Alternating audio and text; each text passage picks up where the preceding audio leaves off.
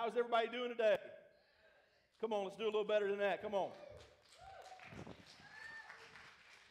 Look at your neighbor and say, I'm glad I get to see you today. Look at your other neighbor and say, I was talking to the other person. Amen. So glad to see you. If this is your first time at Landmark Church, they have a crazy pastor named Justin Blankenship, and that's me. So, um, so glad to have you this morning. Honored that you would join us uh, to worship today. We're excited about all that God is doing in our lives. Just a couple, uh, one quick announcement I'll tell you as well. We are having next Sunday night, we are having a community revival. Um, our church and First Baptist Church here in town have decided to join together and have a revival. So next Sunday night at 5 p.m., um, if you ever wanted to see a Pentecostal holiness preacher preach at a Baptist church, um, you can come to First Baptist Church next Sunday night. It's on Green Avenue if you're in the middle of town, and we'll have service there at 5 o'clock. They will do worship. I'll be preaching. And then Monday night at 6 o'clock, we're going to have church here, and we're going to do worship. And their youth pastor, they're currently without a pastor, so their youth pastor is going to be speaking here that night. So I want to invite you to both things. Here's the reason why. Number one, come out and support our church. Um, come to First Baptist to support me. I want to see faces there that I know. But then come on Monday night so that we have we want to have a good crowd here as well. We want our church to be represented. So Monday night, six o'clock, a little early. We usually do seven. They're doing five, so they do five on Sunday night. So we're just going to go ahead and do six. So get off work, come. That gives you plenty of time. We'll be done in time for you to go eat or whatever afterwards. Get your kids in bed and those kind of things. So Friday, uh, Sunday, five o'clock there. Monday here at six, and uh, we're just excited about all that God is doing in our community. Amen. Amen. Will you stand up this morning? If you got your Bibles, turn to John chapter 15. I want to read a couple verses of scripture, and we're in the series called Abide. And this morning, I want to preach to you from this topic. You ready? Chop, chop, chop. Are you ready for that? Chop, chop, chop. John chapter 15 and verse 1. I am the true vine and my Father is the vine dresser.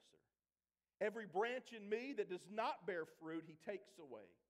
And every branch that bears fruit, he prunes, that it may bear more fruit. You are already clean because of the word which I have spoken to you. Abide in me, and I in you. As the branch cannot bear fruit of itself unless it abides in the vine, neither can you unless you abide in me. Father, we thank you for your word today. Lord, I don't stand here today with enticing words of man's wisdom, but I stand here today in the power of the Holy Spirit, knowing that your Spirit is the only thing that can truly transform us and change us. So, Father, in these next few moments, as I speak what I believe you have given me for us, I just pray that our ears will be listening to hear what the Spirit is saying to us. And that, Father, we will not only be hearers of the word, but we will be doers of the word. We will go out and live the life you have called us to live. Thank you for the privilege to hear your word today, for the privilege to allow you to work in our lives. And today we don't take that lightly. Thank you for it. In Jesus' name we pray, and in the power of the Holy Spirit, and all God's people together said, Amen. Turn around, look at somebody, and say, Chop, chop, chop, and you may be seated.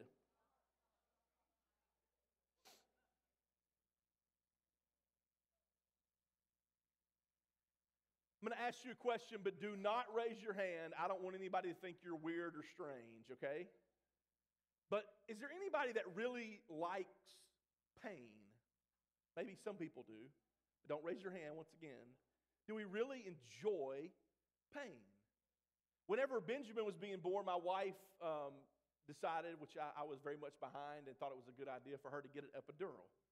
You know, my, my mom had me naturally and uh, I, I told Sarah, listen, I'm all for epidural. I don't want you screaming at me or, you know, clutching my hand and hurting me. So let's just go for it. So when she's getting the epidural, I had to get on the ground and literally, like the, the guy was, the doctor was like, sit here and let her put her feet and her knees kind of, you got to place them because she's going to have to hunch over to get this epidural in her back. So I'm, I'm ready and I'm sitting there in front of her and this is happening. And the doctor, and I, and I understand the seriousness of why they have to do this, but the doctor was like, listen, don't move if you move, I could put the, the needle in the wrong place and you could be paralyzed.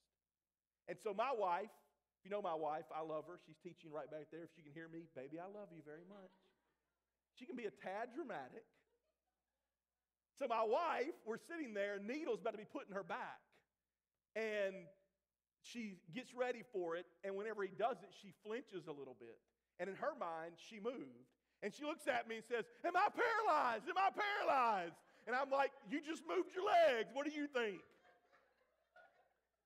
Now, the truth is, it was painful. She flinched because of the painfulness of this needle going into her back. And I understand that, but the pain had a purpose.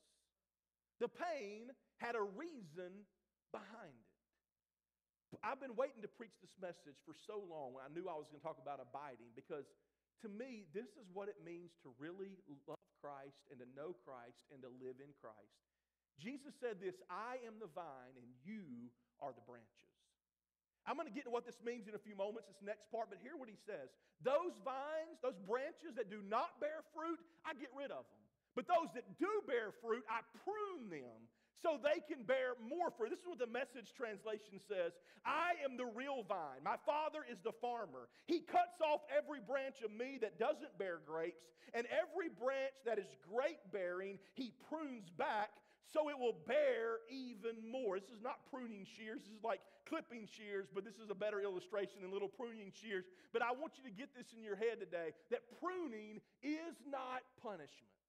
We think that whenever we are being pruned, and by pruned, I mean God taking things out of our life that are not like Him, God working on us, God cutting back things. We think it's punishment. Well, God, what did I do? Why are you mad at me? Have you ever felt like everything was, I mean, you finally got to the place everything was going just the way you wanted it to, and then all of a sudden something happened and it was painful and it was tough and we think it's punishment. God, you're punishing me. God, I messed up. And listen, there are times that we do mess up, but I'm not talking about that this morning. I am talking about the fact that when God works on us and God prunes us, it is not punishment. As a matter of fact, for the Christian, pruning is not punishment, but it is a reward. It is a reward. Because the only branches that he chops on and prunes are the branches that are bearing fruit. And if you are bearing fruit and being who you're called to be, then God is going to work on you even more. Why? Not because he's mad at you, not because you're doing it wrong, but because he wants you to bear even more, more fruit. Amen. Excuse me. Anybody that, that works on trees knows this.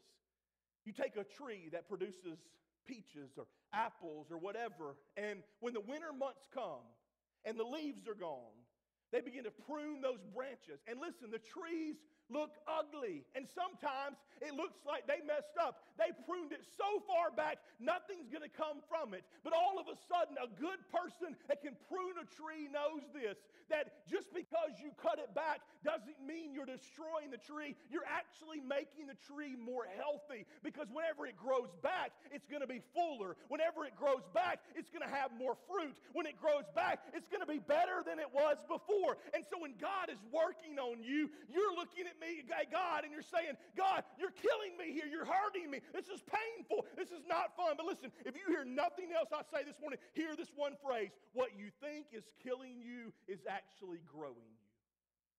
What you think is killing you is God actually growing you. Because here's the thing we like life to be fun and easy and nice. We like everything to go the way we want it to go. And God says, if everything goes the way you want it to go, then you will never become who I want you to be. And so, for me to make you who I want you to be, I've got to chop on some things. I've got to prune you back.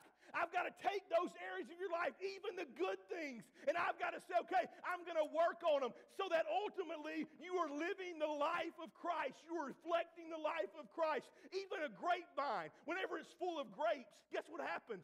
You know what happens to the grapes around it? Whenever the vine is so full of grapes and leaves, it casts a shadow on the other vines and it destroys them because that one vine is doing, in some ways, too well. And you know what God says? I want all of us to produce fruit. So I'm going to take you, and even though you're doing good right now, I'm not mad at you, I'm not punishing you. I know there's more in you than you can see. I know there's more to it than you can imagine. And so, you know what I'm going to do? I'm going to prune. I'm going to, I'm going to cut back some things in you until you can produce more fruit. So, once again, Jesus said, My Father does not prune the trees that produce no fruit. He gets rid of those. I don't know about you. Listen, God loves you. He's not going to just cast you to the side. That's not what He's saying. But His point is that the, that the person that is pruning doesn't go after the branches that are not doing anything, He goes after the branches that are working. This is, this is not a fun concept. Have you ever been on a job and you feel like I do the most work around here and they expect the most out of me? And they, they're looking at me for these things, and these knuckleheads around me aren't doing much, and they leave them alone. You know why sometimes bosses do that?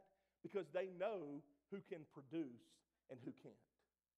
And they know who is really making a difference and who isn't. And there are times we put more pressure on those that are doing well, not because we're just trying to single them out, but because we see what is in them. We see there's more in them. And what God says is this you think you're doing good, but you have no idea how good it can really get. You have no idea what kind of pr- fruit you can produce. You're producing fruit at this level, and I know if you'll just let me work with you a little bit, you can produce fruit at this level. But you've got to let me prune some things for you to get from this level to that level. I got to cut some things back. I got to work on some areas of your life and you're saying, God, everything's going good, everything's wonderful, just leave me alone for a little while. And God said, if I left you alone, I would not be a good father. But I love you, and that's why I'm doing it. Listen, if we're all honest, I know this is not a message you're going to shout and run, and I get that kind of stuff, okay? You're looking at me like a calf at a new gate, and I understand that. That's a country reference for all you city folks that didn't laugh. Just kidding. Life is messy and stinky sometimes. Will you admit that? Come on, talk to me. We're Pentecostal. You can talk out loud. Life is stinky sometimes. In Luke chapter 13, Jesus tells a parable about a man who had a fig tree that was not producing fruit. And so the, the owner of the vineyard says, Get rid of that tree. It literally is taking up space. There's no reason for that tree to be here. Get rid of it. And the, the, the, the guy that was working the vineyard said, Wait a minute, let me do one thing. Let me mess with it. Let me work on it. Here's what I'm going to do to it. Number one, I'm going to dig around it. Because when you dig around trees, whether you know this or not, you are actually stimulating the roots and stimulating growth. Because those roots can get comfortable where they're at. And so the owner says, I'm going to dig around it. And then I love this terminology in the King James. He says literally, I'm going to dig and I'm going to dung it. That's what the King James says. I'm going to dung it. I am going to fertilize it. I'm going to take the fertilizer and I'm going to put on it. First, I'm going to dig and then I'm going to dung. I'm going to put some fertilizer on there. And then, if it doesn't produce fruit, we can get rid of it. But let's see what it does. And you know what I believe in our life? God digs around. God says, Here, let me chop some things back. Let me take some things that aren't like me. Let me, let me get rid of some stuff. Let me work on your heart and on your life. Let me work on those issues, that anger and jealousy and all greed and all these things in your heart. God says, I want you to care more about me than you do yourself. So let me dig a little bit. And then God says, that mess you think, that thing that you think is mess, is dung in your life. I am actually using it to fertilize you. I am actually using it to grow. Sometimes you think, why in the world are these people around me dumping all their mess on me? Why in the world do I have to listen to this person dump their mess on me again? And do you realize God says that thing you think is a mess, I am actually using it to fertilize you. And you're growing because of it. And if it didn't happen, you would stay the same. You know what the sad thing is? I think probably 90% of the church would be okay to stay the same. I think 90% of people in the church today would be okay with just staying the same. God, I'm good. I'm comfortable. Everything's good. Me and my family are getting along okay. My job, I don't really like it, but I tolerate it. You know what? Everything's fine. I'm good. Just God, leave me alone. And God says, that's not the point of all of this. The point of this is for you to be shaped and molded into the image of Jesus Christ. And if He left you alone, He would not be a good father. You know what? One of the, I have a simple uh, a, goal in life with Benjamin. I don't want to raise a punk. You understand that? Literally, it boils down to that. I just don't want to raise a punk. I tell him that all the time. He takes my hats off of me and just throws them on the ground. I said, Benjamin, that is a punk move. Quit doing that. like, do not be a punk. Like, that's, Literally it, okay? Like, I'll teach him to say yes, sir, no, sir, yes, ma'am, and no, ma'am. I grew up saying that. I grew up in my house growing up. I could not say hello on the phone. I had to say Blankenship residence. Those are two very long words. And when I went to work at the local drugstore, I'd pick up the phone and say Blankenship's residence, and I'd say, sorry, city drugstore, my bad. This is not my house. I literally could not say hello. I'll teach you to be respectful. I just don't want to raise a punk. And you know what God says sometimes? I'm tired of my children being punks. They just want to go through life and have everything good. And you know what God says? I've got so much more for you. But you know what? Until you begin to allow him to do that, until he begins to work on you, you're not really showing the life of Christ. But then all of a sudden, when he begins to work on you, the mess happens and you're fertilized and you begin to get dug on and dung on and all those things happen. And then you begin to grow. Then people look at you and say, Man, you're not the same person you were five months ago in a good way. There's something different about you. That is what people should be able to say about us. There's something different about you. You don't act like you, I don't even mean, listen to me, I don't mean sinful. It's easy to say, yeah, I don't do those big sinful things. But now that you come to know Jesus, do you look different five months later because you look more like Jesus than you did five months ago? And I don't care how long you've been serving Jesus, you will never get to the place where you have to quit worrying about this. Because we will never, until we see Him face to face, we will never reach the place of perfection. And so, what we're doing is God is working on us and He's digging on us and He's allowing dung to happen to us, but He is growing us. And God says, I'm chopping away and I want to do it. I want to do this in your life, not because I'm punishing you. And listen, it doesn't mean God is forsaken you. Do you realize that whenever the vine dresser is the closest to the vineyard, it's when He's down there pruning it? You realize that? Once again, these are, these, are, these are a lot bigger than pruning shears. Pruning shears are small, okay? If you want to prune a vine, you don't stand back. I got one of those pole saws, okay? I try to prune the trees in my house. And I'm like doing this, ducking, because I'm not good at this, and I don't want to fall on my head. But I can get a ways away from that thing.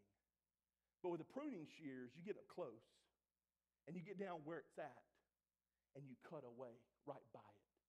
And when God's pruning you, He's not standing a million miles back. He's right with you. He is there with you. He says, I will never leave you nor forsake you. And life may not be easy and it may not be fun and it's hard allowing Him to shape us and mold us. It's vulnerable because we're just opening ourselves up to God. But God says, I haven't left you. Matter of fact, I'm closer to you right now than I've ever been. Amen? How do we allow God to prune us? Two things. Number one, we have to surrender all, everything. The old song, I surrender, we don't, we don't sing I surrender some.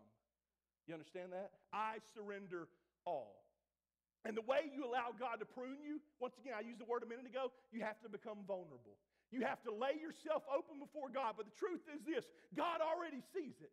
Hebrews says there is nothing that is hidden from the eyes of God. There is nothing God doesn't know. But you know what He's waiting on? He's waiting on you to acknowledge it. Because until you acknowledge it, you can't fix it. Until you say, Yes, God, I need you to do that. Until you acknowledge it, I got some anger issues. I've got some jealousy issues. I've got some pride issues. I've got some ego things. Until you acknowledge that, He can't work on it because God is a gentleman. He will not force Himself on anybody. He will not force his way on anybody. But God wants to sanctify you and make you holy. But you've got to surrender. You've got to literally lay there wide open to God and say, God, here I am. Do what you want. And listen, you have to do this. You can't knock his hand out of the way when he begins to mess with areas that are painful to deal with. You know the reason they put people under when they have surgery? It's not just because of the pain. It's because they don't want people trying to punch them and kick them when it starts hurting. I mean, it's not just because the person can't necessarily handle it. It's like, I'm the type person, I'm like, you know, the doctor's like, I just need to fill a cavity. I'm like, knock me out. Like, I don't want to mess with it. Just knock me out. But the reason that happens is because they need total surrender of that body to work on it. And too many times we, we come to a service like this and we hear a message about God sanctifying us and changing us. And we're like, yeah, God, I give you everything. And then we walk out the door and we're like, I hope he didn't hear, hear me say that. Like, I hope he didn't hear what I said, because the truth is, I'll give you a little bit. But the only way God can truly prune you and, and to work in your life is for you to surrender everything to Him. And what goes along with that is number two, you've got to fully trust Him. You've got to trust Him that He knows what He's doing. When I was growing up, I mowed yards for a living in the summer, me and a friend of mine. And I was always scared to death. I would not mow a yard unless I walked with the person on the property because inevitably some lady had a plant out there that looked like a weed to me, and I would mow over it. And that was her prize possession. And I'm like, vroom, right over it. Man, the yard looks good. Well, that one plant I've been working on forever is gone. So I would say, okay, show me what you want me to mow. Like, you show me the parameters, and then I will mow the grass. Like, you show me the boundaries, because in Mississippi, we didn't have like rocks around everything. We were redneck. It was just like, there's the, the plant just sitting out there in the middle of nowhere, okay? No man's land. But zoom right over it. So I would say, tell me what you want me to do. And when they told me, I'd go to town. I'm a fast walker. I'd walk that thing. I had a push mower, man. I'd walk as fast as I could. I, would walk the mower up and down the street because I, didn't, I wasn't driving at the time, and my mom wouldn't take me for whatever reason. So I would just walk the mower up and down the road. I'd mow grass, man. That was my summer making a living. But I, I but once I knew the parameters, and I knew this was all mine, it was go. And here's the thing: Can you trust God that He knows what He's doing? That God is trying to chop out some things. He's trying to cut back some areas of your life that He wants to work on. Some things He's been needing to work on a long time. And He's not doing it because He's mad at you, because He hates you, because you're in trouble. He's doing it because He loves you and it's a reward. If God is pruning you, it means you are producing fruit. But once again, I look and I say, Well, Lord, that's not fair. You're not working on them. Look at, look at what they're doing. And God says, I worry about yourself, and I am producing some things in you that only you can produce. And if you'll let me, I will do it in your life. Here's my question, and I'm almost done. The worship team can join me very quickly on stage. Will you let him chop what he needs to chop? Will you let him do what he wants to do? They're going to sing another song in a few moments, but I want you to sing this little song with me this morning. You know it. Tis so sweet to trust in Jesus, just to take him at his word, just to rest upon his promise, just to know, thus saith the Lord. Do you trust him this morning? Jesus, Jesus, how I trust him, how I proved him o'er and o'er. Jesus, Jesus, precious Jesus. Oh, for grace to trust Him more. Will you stand to your feet? Do you trust Him this morning? Do you trust Him to work on your life the way He wants to work on you? Do you trust Him to chop back the things that are not like Him so that you can produce more fruit? Jesus said, Those that are producing fruit, I will prune back so that they can produce even more fruit. And what God wants for all of us, listen to me, you were created to produce fruit. You were created to make a difference. Your life was. Do you realize we get caught up in this mundane world? Your life was meant to make a difference. Your story was, made, was called to make a difference. There are people that need to have a difference made in their life, and your story is the very thing that can set them free. And fruit can be produced.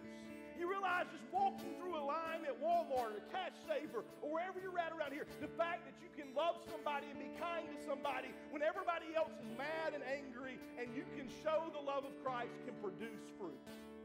But you know what? If you're one of the angry ones, you're not producing any fruit.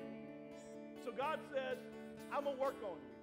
I'm gonna make it, I'm gonna, I'm gonna make it where every line in Walmart shut down except one, and there's gonna be 40,000 people in that line, and I'm gonna make you get in it I'm pruning some things.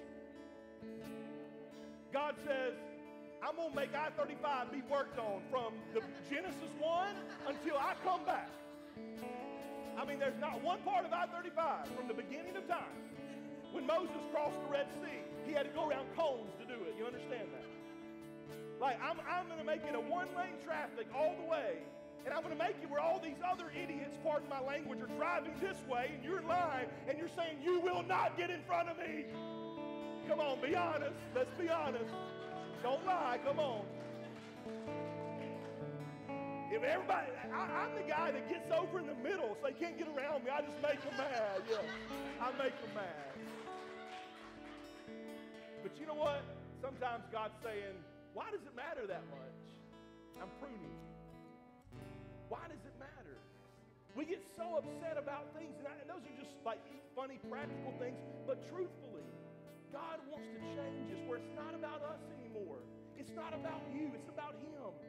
We are called to reflect the glory of God. And it, guess what? If I, if I get my life all messed up with me, I can't reflect His glory. A mirror that is dirty and messed up can't reflect anything. But when you clean that thing up, then it begins to reflect an image. And God says, I want to reflect my glory in you, but you're in the way. And when I get you out of the way and I get it all cleaned up, then I can reflect my glory. But as long as you are in the way, and you know what? If your vine is so full, it gets in the way of what God wants to do. So God says, I'm cutting that vine back a little bit. Chop, chop, chop. And now you're going to produce some more fruit. And then you what you're going to think? Okay, Pastor, you preached that one time. God did it in me. Now he's producing more fruit. Great. Let's get. And God says, you know what? The next time you start producing more fruit, chop, chop, chop. It's a never-ending process. So you know why? Because we are constantly surrendering to God. There will never be a time where you don't need to be fully surrendered and fully trusting Him. Jesus said, pick up your cross every single day and follow after me. Not pick up your cross until it becomes a little difficult and you figure this thing out, then you put it down. He said, every single day, pick up your cross and follow me. Every day, allow Him to chop little by little by little until you reflect His image. Will you close your eyes? Is anybody this morning that would just say, Pastor, I don't have a relationship with Jesus? You keep talking about this man. And I never even started on my journey of knowing him. And today I want to begin that journey of knowing Jesus. So with everybody, every head bowed and every eye closed, I'm going to pray for you right where you're at. Anybody would just raise your hand and say, Today, I want to accept Jesus as my Savior. Today is my day to say, I will follow after him. Amen. Is there anybody today then that would just say this? You can keep your eyes closed. That would say, Pastor, I need God to work on me. And I'm only going to raise my hand for this one thing that I promise today. I will surrender myself to Him fully. I'm tired of holding things back. I want to give Him everything. Would you just lift your hands right now and say, I am His?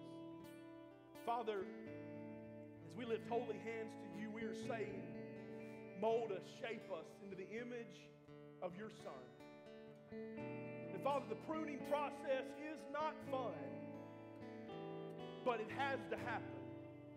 And the pruning process has a reason behind it. Because, Father, you are cutting away things that aren't like you so that things that are like you can grow. Because as long as we hold on to those other things, we can never produce all the fruit you want us to produce. So, Father, right now we just give ourselves to you. Father, work in us. Do your work in our hearts. We surrender all, not some, not parts of us. We surrender everything to you. We lay our life on the altar and we say, God, work in us. Work in us. Thank you that it is you working in us. It is your goodwill and pleasure to work in our lives so that we can look more like Jesus. So, Father, today we just give you permission. Prune us. Prune us. Make us more like you. In Jesus' name we pray. Amen and amen. Let's worship.